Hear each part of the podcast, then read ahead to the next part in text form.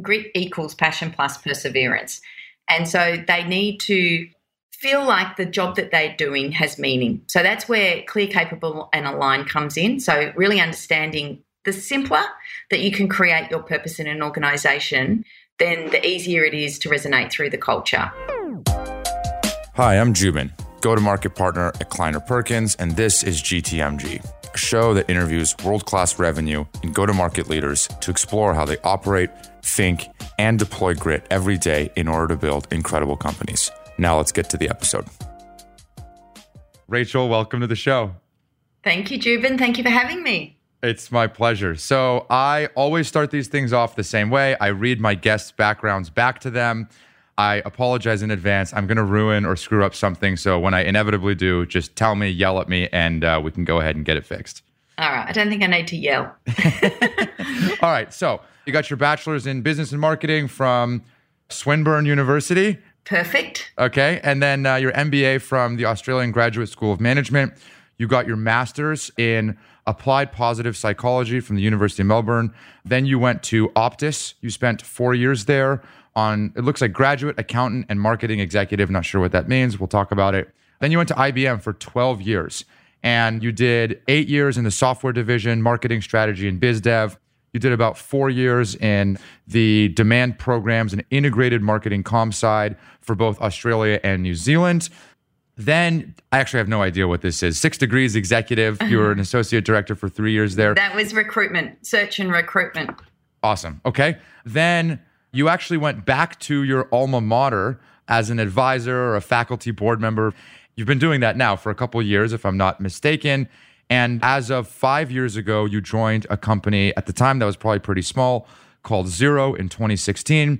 You started as the chief people officer. You did that for two years. Then you were the chief customer and people officer. You did that for a year. Then chief customer, people, and marketing officer for about a year. And now the chief customer officer, which I presume means people, marketing, and customer for a year and a half. What I screw up? Well, that was a very good introduction, Joubin. Thank you very much. you don't have to flatter me. It's fine. I know I screwed it up pretty good. No, you make me sound a lot better than I am. So that was perfect in terms of the education, except for I didn't do all of that education and then start working. Right. I actually did the Bachelor of Business, joined Optus as a graduate accountant, moved into marketing, then moved to IBM. When I was at IBM, I did the Masters of Business at University of New South Wales, which is the Australian Graduate School of Management, where the Executive MBA is. And then after I left IBM, I did some consulting work with small businesses and startups and helped launch an online education business, amongst a few other things. And then I went into executive search and recruitment. And then I did my master's in positive psychology because I became really fascinated having worked with people in executive search about what some of the best businesses were doing and how they were leveraging some of the insights and the science of positive psychology to create these incredible cultures. And that's when I came across Xero, and you're absolutely right. Started as the chief people officer, and my portfolio grew. And we can talk a little bit about that because I'm very passionate about if you get it right on the inside, it resonates out through your partners and through the human ripple effect goes all the way to your customers. So took on the customer experience side of the business whilst I was still the chief people officer, took on marketing, took on communications. When I became the chief customer officer in its entirety, which meant that I took on all of the regions, all of the regions reported to me and took on global sales. I actually passed the reins of the people side of my portfolio off to my successor that I'd brought into the business and groomed to take over the, the people side. And that happened in October 2019. And we were 3,000 employees by then. So it made sense that, you know, my portfolio was split and somebody was 100% working as the chief people officer and I was 100% working as the chief customer officer. Ah, feels like maybe you should have said your background, not me. does the chief people officer function still roll up to you or is it No. does it go to somebody else? Okay. No, so both of us report through to the CEO. The chief people officer looks after business partnering, rem and comp, organizational development, and talent. And my remit spans everything in the customer journey from marketing, communications, digital transformation, sales, global sales through partner sales and direct sales, and customer experience, customer support, and customer success and education. Got it. You know, I was literally giddy for this episode, mainly because we've had a lot of people on this show. We've had a lot of amazing sales executives on this show. No one has taken the path that you have. And as I prepared and read and listened to your perspective, it's really obvious it makes you uniquely effective in your role. So can't wait to dig into it. Before I do, could you give the audience maybe 30 seconds to a minute of what does Xero do in case they haven't heard of it? Absolutely. So, Xero is an incredible organization. I feel so fortunate every day to work there. So, we're a cloud based small business platform. So, we actually started in New Zealand about 14, 15 years ago. And Rod Drury was our founder. And he started the business because he had this frustration that he and his accountant were looking at different sets of books at different times. So they'd upload one set of books, and then the, by the time the accountant got it, it was out of date. So he he was actually ahead of the curve and he launched this business that was born in the cloud, which meant that it was the first ever general ledger that both on the accountant side and the client side, they were looking at the same information at the same time. And I don't know if you can remember back 15 years ago, but I definitely can. I was at IBM at the time and we were trying to get this cloud concept off the ground. And there was a lot of people that were very skeptical about having their information kind of in the ether and how safe was that. But Rod stuck the path of the course and he launched this business. The tagline was beautiful accounting software. And since then, it has evolved to be a beautiful business platform with a very clear purpose to improve the lives of people in small business, their advisors, and their communities around the globe. With a passion towards if we know that if we can improve the lives of people in small business and their communities in which they operate, then there's the communities are going to be much richer in terms of the resources that they've got available, the jobs that they provide to the communities, and then there's just going to be more opportunities for schools and hospitals and all of the things that need to be built to create flourishing communities across the globe. So we're about three and a half thousand employees now. We we're about 1,200 when I started five years ago. We have offices in the US, Canada, Asia, New Zealand, Australia, South Africa, and the UK. So we now are on this journey to evolve our positioning and what we do to beautiful small business platform. And that means that we don't do everything ourselves. We have 900 ecosystem partners that plug into the Xero software and they all have bespoke applications if you like that different small businesses can use to run their business. So it might be time scheduling and attendance it might be point of sale it might be inventory products and there's lots of other vertical type solutions that plug into our platform. So that's kind of Xero in a nutshell. Yep, fair enough. And there's things that you touched on on the like how to organize a go to market that I can't wait to talk about. Before I do, market cap for this company is 17 billion last I checked. Revenue is I think around 300 million US. Yeah. Company is profitable God forbid there's actually a profitable company that I talk to. By the way, for the audience, just to like level set on 300 million of revenue, that's about what Snowflake's doing right now. So, anyway, pretty cool company that you've probably never heard of because the crazy thing about this business is that most of your market penetration is outside of the US. A lot of it is in where you are, New Zealand, Australia, etc. So, plenty to talk about there. Random question. What's the first job you ever did? Oh, the very first job, like a part time job, or the very first corporate job? Very first ever job that you got a paycheck. I did a chemist round. Do you know what that is? Mm-mm. No idea. I delivered drugs to people off on the back of my bicycle. So I'd go to the pharmacy and yeah. you know people would put their scripts in and if they couldn't make it to the pharmacy to collect their scripts, I don't even know if this job exists anymore and I would take all of the scripts and I'd ride my bike around. I was about 15 at the time. It's a bit like a paper round. It was called a chemist round. So it's delivering pharmaceutical drugs to the elderly or to the sick that couldn't get out and pick up their prescriptions. Of course, that sounds amazing. We don't even have that now. Like years later, we're not even coming close to that. It was like the Uber for pharmacy. You were so ahead of the game. And and Rachel, the reason I ask is because what I've done a pretty good job of on the show is talking about this incredible rise and success of people like you. And even when I was listening to you, I was kind of transfixed. Like she's not human. And I mean that as the highest form of compliment. You're so articulate. You've come from literally the broadest set of backgrounds that I've ever seen, and you just nail it. Sometimes it's nice to remind ourselves of humble beginnings. And I think I'm trying to do a better job of reminding our guests that we all kind of came from the same place through a similar set of circumstances. Completely. And I think that's one of the things that's kind of I am a naturally curious individual. I've got journalist genes running through my blood. My grandmother was an immigrant and she was the Australian correspondent for a German newspaper. So I've constantly and always kind of looked for how I can learn new things, which is why I've gone, yeah, I'll go from accounting to marketing. I'll go from marketing to strategy. I'll go from strategy to business development and channel management. And it's not been by design, it's just been out of natural curiosity. And I think what that's meant is I've built this set of ambidextrous skills, which has led me to the path that I'm on. And my intuition has taken me through the journey that I've been on more than anything else. Did you ever have a goal in mind as you were going through this? Like a lot of the time, there's coaching for the younger generation of have a goal and figure out all the micro steps that you can take. The tactics can change, but the strategy should stay the same. Did you have that going through this thing? Like, even specifically, when you joined Xero, was there an expectation from you or from the team that you were going to be running the revenue organization at some point? No, no. I knew that my abilities and my experience led to more than what I was doing as the chief people officer. And to be honest, the chief people officer role for me when I was hired into that role was terrifying because I'd never been you know, specifically in a HR role. But Rod Drury, the founder at the time, I remember being interviewed by him and I was talking him out of me. I'd come from recruitment and I'm like, Are you crazy? Like, you want me, a marketer and business development person, to head up your people function?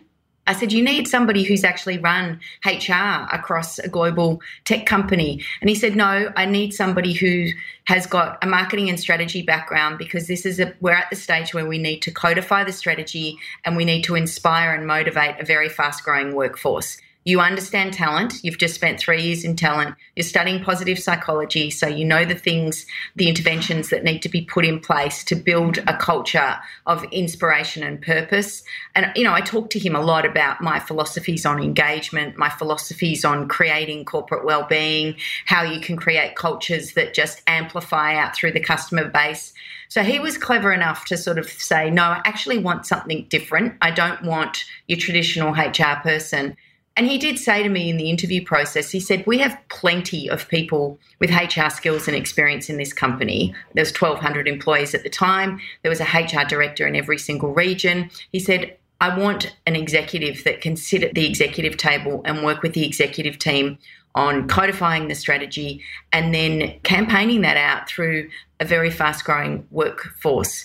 And then it became evident within 12 months that we have this partner channel and our accountant and bookkeepers are our partners, and they are the hero in our story because by working with them, they can get to millions and millions of small businesses much faster than we can.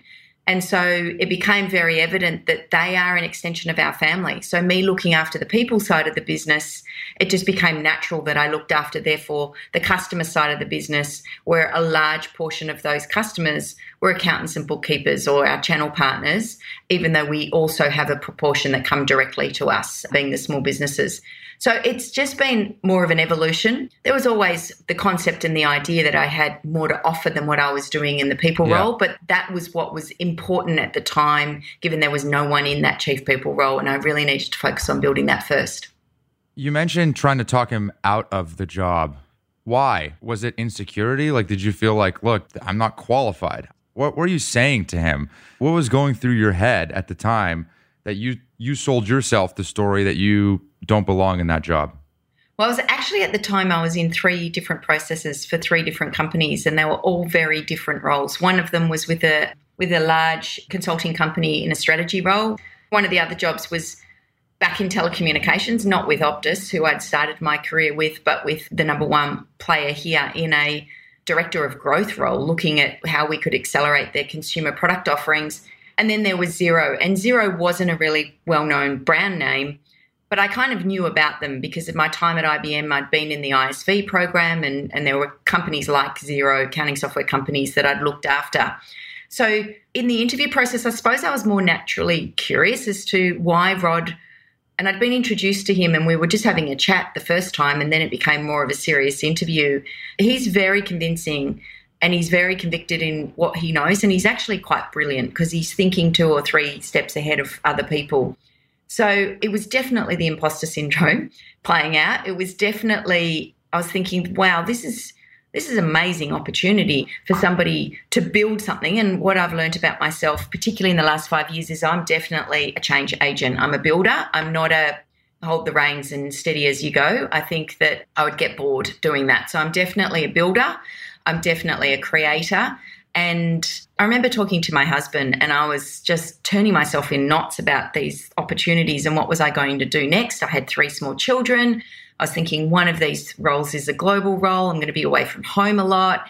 But it's the thing that really inspires me and gives me the fire in the belly because it was all about molding the people side of the business. And because I was studying positive psychology at the time and I was really passionate about what an impact people can make on organizations, having worked with hundreds of organizations in my time in search and recruitment, I knew what the best organisations did, and they looked in unusual places for skills and talent. They didn't kind of tick boxes and say, this person's done that, so let's put them there. So Rod was definitely singing the same song that I believed in, but it was the probably the imposter syndrome that thought I could take a much safer path here. Anyway, long story short, I spoke to my husband and he said to me, Rachel, this is not a life sentence. Whatever decision you make will be the right decision.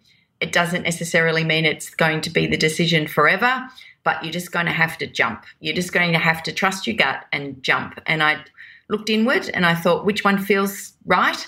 And it was Xero, and I have not looked back. Incredible. This gives me a lot of Atlassian vibes. Do you know the folks there? And maybe, yeah, like the CRO who was on my show, Cameron Deatsch, he has like a pretty similar story. I don't know if you guys are just better in thinking creatively about characteristics and qualities that might be successful in a role, but he did eight different jobs before he ended up being the CRO. He did BD, all sorts of things. Anyway, there's a lot of resemblances. You said something, I think you used the words fire in my belly. What does that feel like? Because a lot of people, especially in sales, the show often comes back to talent and figuring out who the right talent is, what the right opportunity is. And I often try, at least in my interviews, to figure out like what are the logs that burn your fire? What does that feel like for you?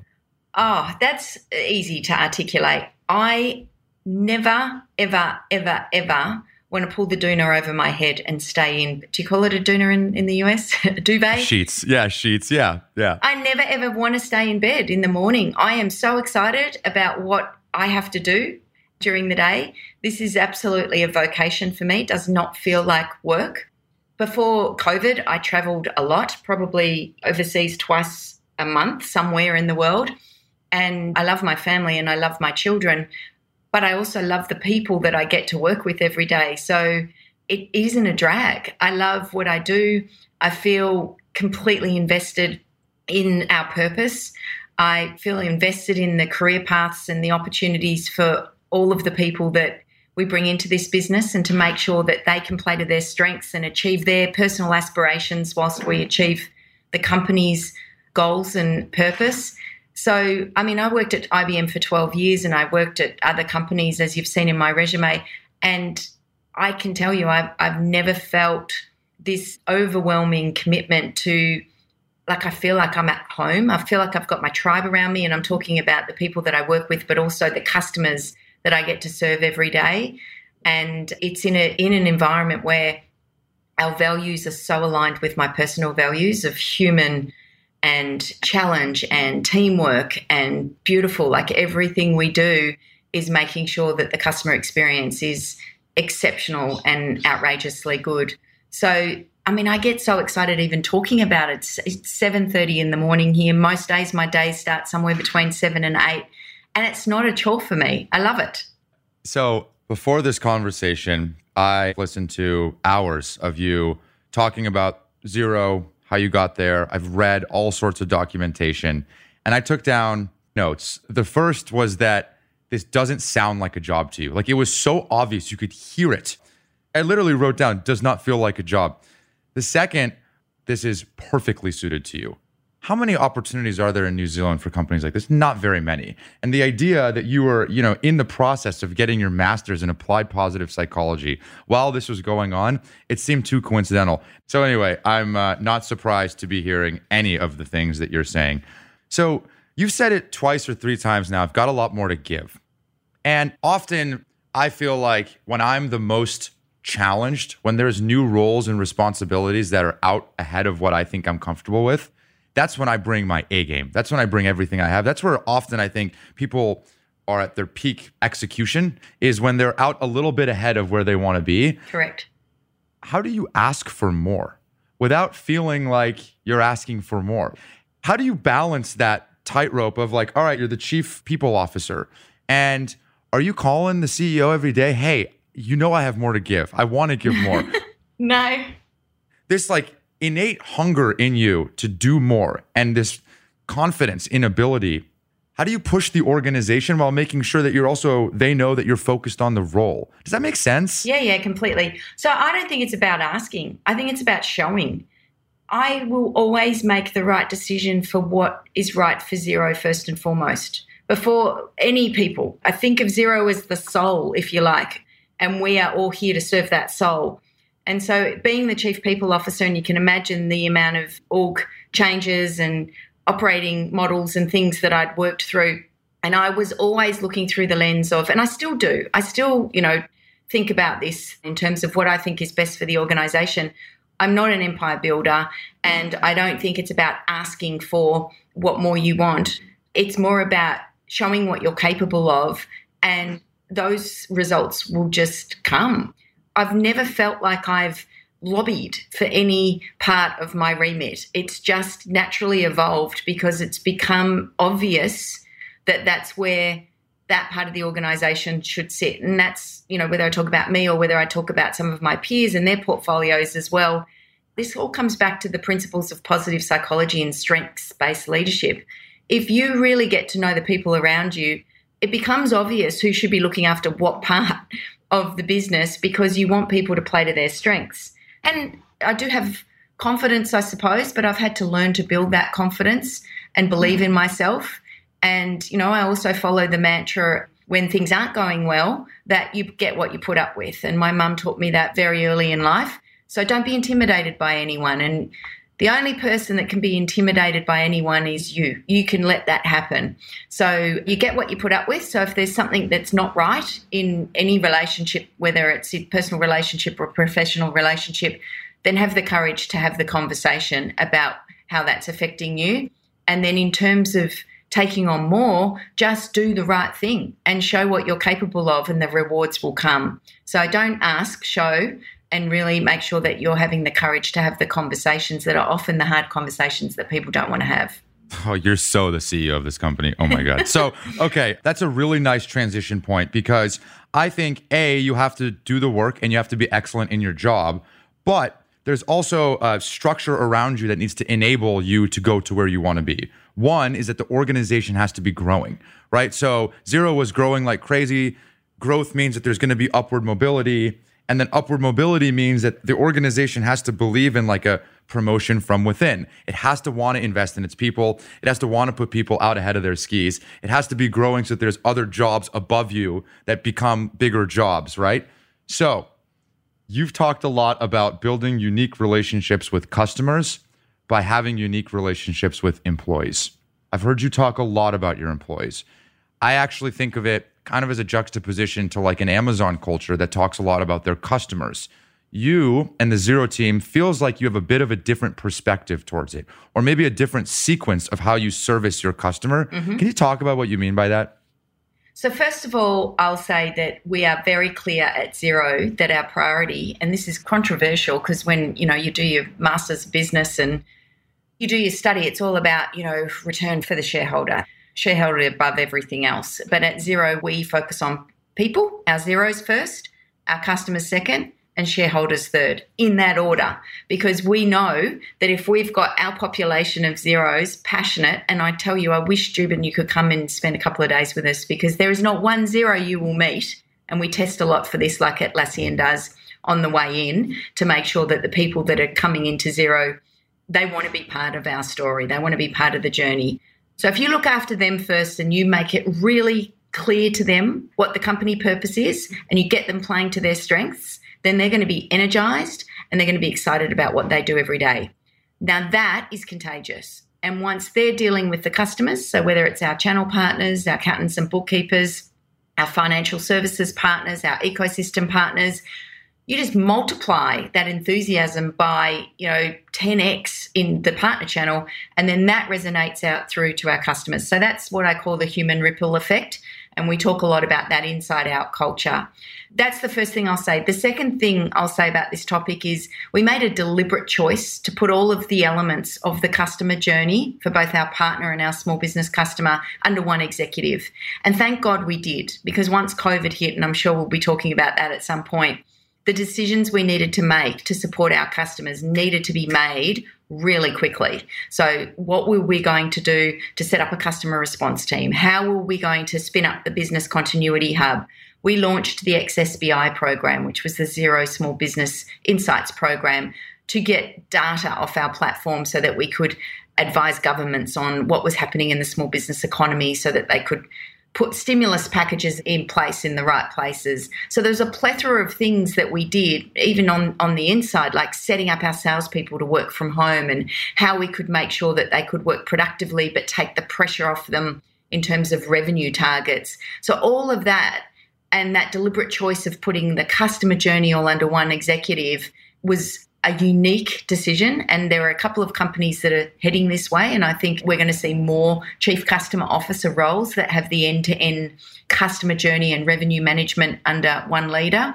But I think that that has amplified this inside out philosophy and approach that we've been able to take, and particularly in crisis times like COVID.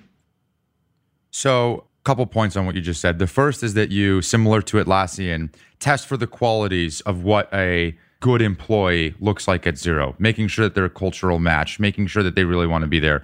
And I, I'm definitely going to come visit and I will spend two days with you all because I can't wait to see what this is all about. What are you testing for? Like, what are the kinds of questions that you are asking to identify if that person's a great fit? We've set up a process with in talent where it's a conversation. It's not an inspection. And having worked in recruitment and executive search, and you've probably experienced this too, where you go into an interview and, and somebody's asking you a list of behavioral based interview questions that you know are so scripted. And then you're kind of trying to think of the smartest answer or the best answer. And you're not really being authentic in the interview. And it's all pre rehearsed. And what we do is we have a conversation with the person. We want to know who they are. We want to know what they're passionate about. Uh, a lot of our employees have had some sort of relationship with small business. So they've either grown up in a family that's run a small business, they've had a small business themselves, or they've got friends in small business and they know the challenges. So having that empathy for the customer is really important. And then we also make sure that when we're talking about the actual role, we're trying to explore what are the strengths of the individual rather than have they done that before. And I'm a perfect example of that. Like not having done a HR director, global HR director role before wasn't what Rod was exploring with me. He was exploring what were my strengths and were those strengths conducive to what he needed that leader to do at that time of the company's journey. So it's more about having that conversation, and it's got to be a two way interaction. It can't be a, an inspection. And then it's about making sure that the candidate has just as much time to ask questions about the business. So you're not asking your salespeople, like, what percentage of quota did you attain at your previous job? No. So when you think about identifying a candidate's strengths, what kind of questions do you ask in order to take the path of least resistance to identify them? Things like when are you at your best, Joubin? So when are you in flow? What are you doing when you're feeling like time is passing so quickly? You're not watching the clock, where you're excited, where you get this sense of energy that even when you're tired, you can keep going. What are the sorts of things that you're doing? And you might say to me, I love journaling, I love writing, I love creating stories. And that's the answer that you would expect when you're you know interviewing somebody in a content role or a comms role like what is it that you do you like working alone do you like working with people and then from a sales perspective it would be tell me about a time where you've had a real challenge and you've been able to overcome it in dealing with customers and tell me how you felt when you went through that. So you're trying to pick up the correlation between the activity and the emotion. And you can see in people's body language, they get really excited and they lean forward and their voice pitch rises when they're talking about things that excite them. That's what you're looking for. And then you're making sure that those are the skills and the traits that you need in the job that you're interviewing them for. So you find the right person. You also do a lot around development of those people. And one of the things that I specifically heard you say was that you talk to your employees in helping them find grit. And you said it in passing. It wasn't a point that you were making, but they used the word grit, which was a signal to me that I wanted to talk to you about it. How do you develop grit in an employee? Well, it's got to start with making sure that they're playing to their strengths. Grit equals passion plus perseverance. And so they need to feel like the job that they're doing has meaning. So that's where clear, capable, and aligned comes in. So really understanding the simpler that you can create your purpose in an organization, then the easier it is to resonate through the culture. So, clarity on purpose and the meaning in terms of the role that they're playing and the association between that and the purpose is really important for engagement. So, that creates that passion because you've got the right people playing to their strengths in the right role, that they're energized, they're feeling like they're making a difference. We know that this generation puts meaning and purpose above pay, above benefits. Like they want to come to work every day and feel like they're making a difference. And then the perseverance side is really important, particularly when you go through adversity. And God knows that we've had significant adversity with a uh, once in a 100 year pandemic.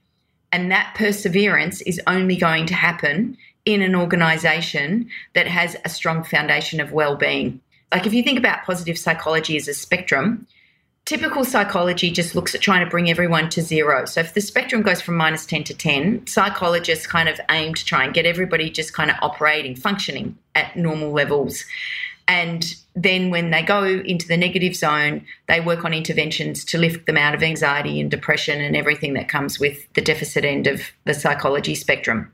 Positive psychology tries to lift the average beyond zero. So the whole population to two or three or four, so that when we go through adversity and everybody's working from home and they're doing 14 hours a day on Zoom calls or 12 hours a day, they're trying to engage with customers remotely, that gets you down. That's tiring, that's exhausting.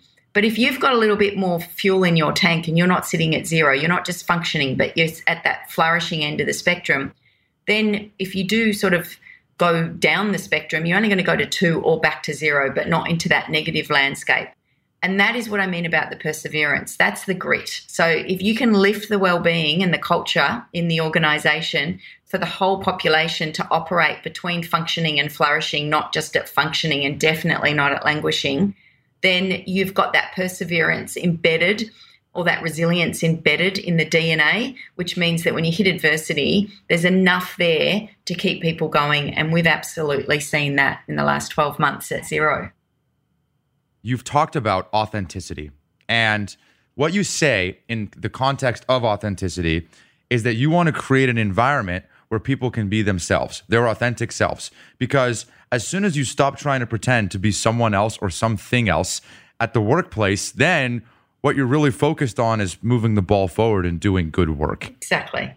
Before you hire someone, do you try and uncover what authentic looks like and make sure that authentic self knows that they have permission to be themselves when they get there? Is it once they're there, you put in leading tells that are signals for the organization that it's okay to be you? What are the things that you can do, measures, benchmarks that tell the newest employee at Xero that they are allowed to be themselves, whether that's Republican, liberal, conservative, gay, straight, whatever that might be. Yeah. How can you do that? From our perspective, it doesn't matter. Like, it's not what's important in terms of who you vote for or what your sexual preference is or what religion you are. It's more about the human being that sits behind that. When I was the chief people officer, we didn't have anyone focused on diversity and inclusion.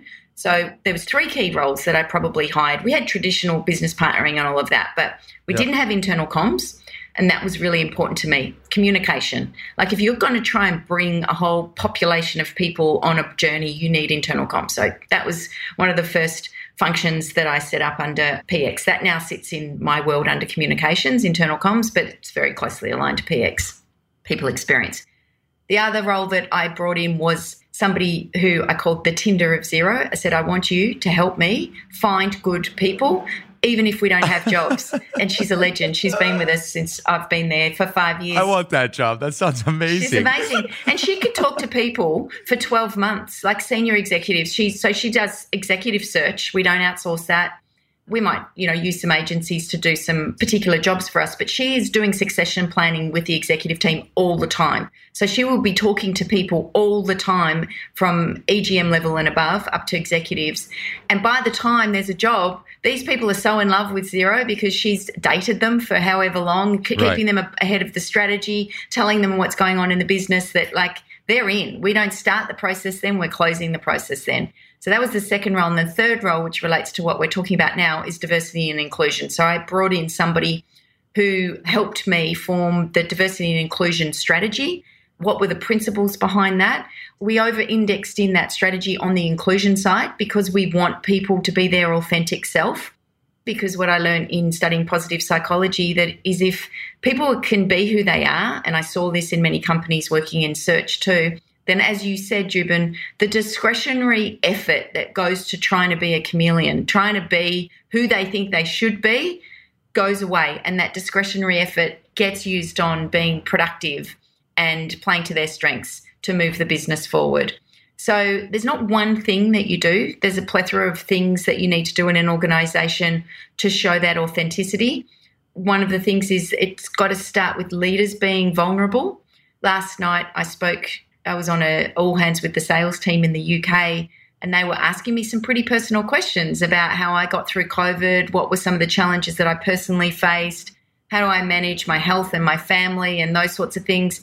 And I was telling them the good, bad, and the ugly that went with that. Like it. So if people see the leaders behaving that way, and our CEO is very good at that too, and our chairman and our board directors, then it gives permission to, for everybody else to kind of realize that they can be themselves too.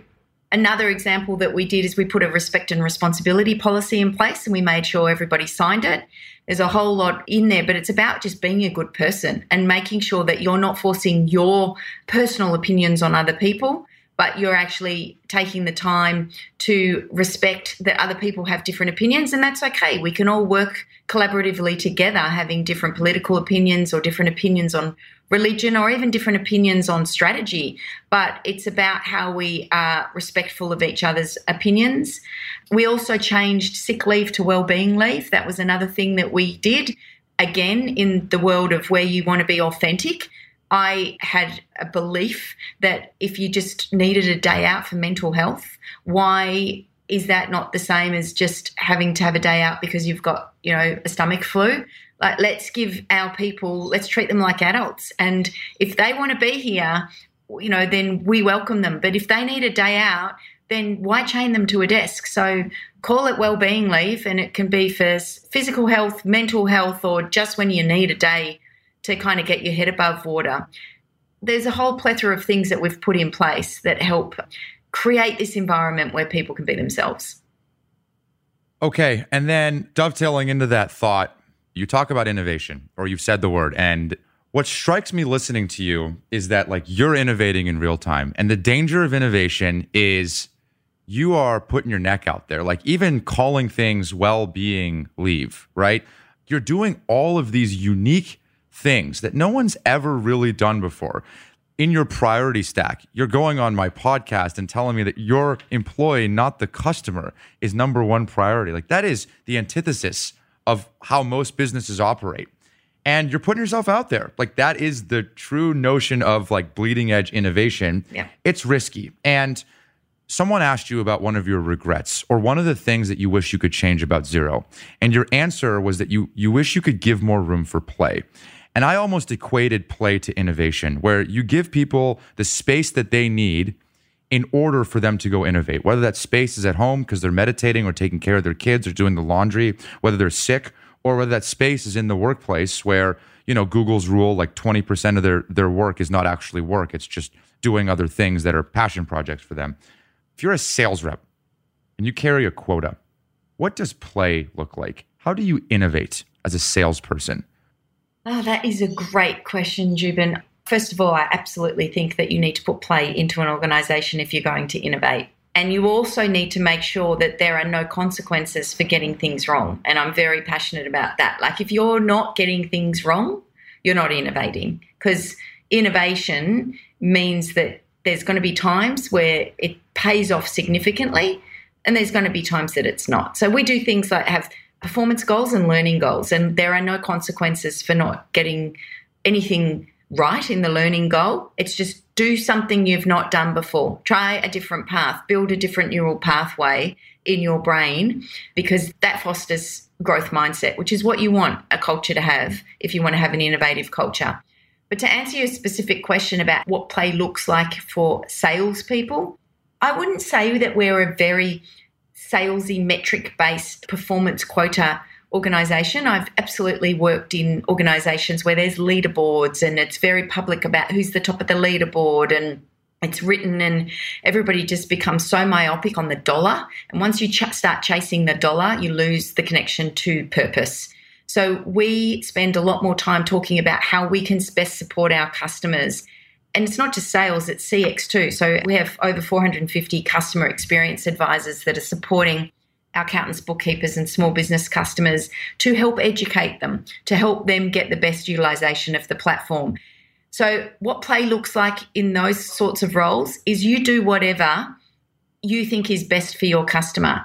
So, we've had examples where salespeople have actually gone and left the office and worked for a day or two days in an accounting and bookkeeping firm, helping get their small business customers off one platform to another platform, like sitting with them and actually talking them about the product and helping them do the data conversion and working their way through it. We've had CX, so our customer experience advisors, go overboard in terms of delighting our customers. A couple of examples I can think of. Wellington can be a, a wintry and windy place. And I remember one time there was a customer experience advisor that was talking to a, a customer who was, you know, really stressed out. They're a small business customer or they might have been an accountant they were trying to get something done on the Xero platform and, and they needed some assistance. So they raised a case, and we always have the right person ring them back so they don't get passed around from pillar to post who can actually help them with their specific need. And this customer said that they were freezing and they'd dive for some hot chips. So this customer experience advisor ordered some hot chips and sent it to their office. So, you know, we have the, what's called this delight program, and we empower our people to do whatever they think they can do to delight and go an extra step for our customers. We've had accountants and bookkeepers that we know have been injured or sick and had to go to hospital, and we help them find another accountant or bookkeeper that can look after their customers while they're out of action. We've even had examples where customers need to know the score of some sort of sporting game and the person that's t- talking to them will look it up for them and then you know give them updates on how that score's going for the game that they're interested in. Because social media is just such a huge platform these days that they will then post oh my god look what Xero just sent me like a you know customer had a baby and we sent a care pack with nappies and a little Xero onesie that you know the baby could be put in and and they they send that out because they're just so touched that we care enough to listen to what's going on in their whole world, not just about the product. So yeah, there's a couple of examples there that just give how we we just empower our people to do the right thing. Yeah, I love that. You have around 2.4, 2.5 million subscribers as of recording today. Mm-hmm. 250,000 of those are in North America. Mm-hmm. That's obviously an opportunity right? Huge. I also started asking myself why. And as I started digging in a little bit more into the archives of Xero, I'm not challenging you, but I more just want your opinion on this. Like, people have said that Xero has struggled selling into non English speaking markets. Mm-hmm. Yeah. Xero has struggled competing against really deep pocketed American based companies like QuickBooks, which is, I think, Intuit. How do you take a company from the southern hemisphere and move it here organized around a small business go to market with 2 million plus customers, with a channel whose accountants and bookkeepers competing against these really deep pocketed organizations that have seen you build a $17 billion organization within like not America, which again doesn't happen. So they obviously see that, and that's a tell to them like, hey, protect our turf here. How do you think about earning the business of more customers here, competing against those types of customers? What do you think you could have done differently, and, and what are you looking forward to doing more of? Well, first of all, I'll say the market's huge there. so there's definitely enough room for Intuit and Xero to play. I think that our unique differentiator is that we do strongly consider the advisor channel, the accountants and bookkeepers, as part of our story. And I think Intuit, they don't have that same sort of philosophy. So I think that there is a one to one to many approach that we can take because we will always sell direct to the end user as well. But we know that small businesses are more likely to be in business in five years if they're connected to an advisor. So we encourage small businesses to be connected to advisors we have big plans for the US, and I think that there is an opportunity for us over the course of the next decade to really be a formidable force in, in the US. Like we've got so much more headroom to grow there, and we're working very hard on making sure that we can build fast the products that are going to be most valuable to the customers there. We also know that in most countries, people want competition because it lifts the bar for the whole category. So if there's not competition, then there's complacency. So there are a lot of customers that actually want choice. They want to know that Xero are going to continue to develop the products and the offerings that they need in their market. And we've seen that absolutely in Canada. So there's a strategy that's in place that we're executing at the moment. We're very doubled down on verticals. We're very doubled down on making sure that we're very focused on the customers that we want to serve because it's very difficult in a market as big as the US to be all things to all people. So let's under promise and over deliver to the customer base that we're targeting. And the other thing, going back to what you said about we put people first, we have some of our best people in the US market for this reason because it is an enormous opportunity. And I think you'll see the revenue percentage shift significantly to the Northern Hemisphere. Like we're seeing the UK is taking off significantly for us. And COVID has just accelerated this adoption to cloud. So there's a lot more customers that are even interested in looking at a digital platform. The other question that I had for you, and this might have preceded you, but one of the things that we see within the Kleiner portfolio is that you often start in the SMB mid market world and then go up market. Because once you've earned the hearts and minds of the SMB customers, then you can continue to go up market because, you know, from our perspective, and oftentimes is the case, there's more predictability around larger customers, right? You can do the million dollar deal, there's less churn, there's more of a moat to the business. You didn't do that. And you probably had a decision to do that at some point. Were you there when you had that decision? And I love that you didn't do that. Again, of course you didn't do that. Nothing that you guys have done is typical. You just doubled down on your core audience. You never went up market. Kind of risky.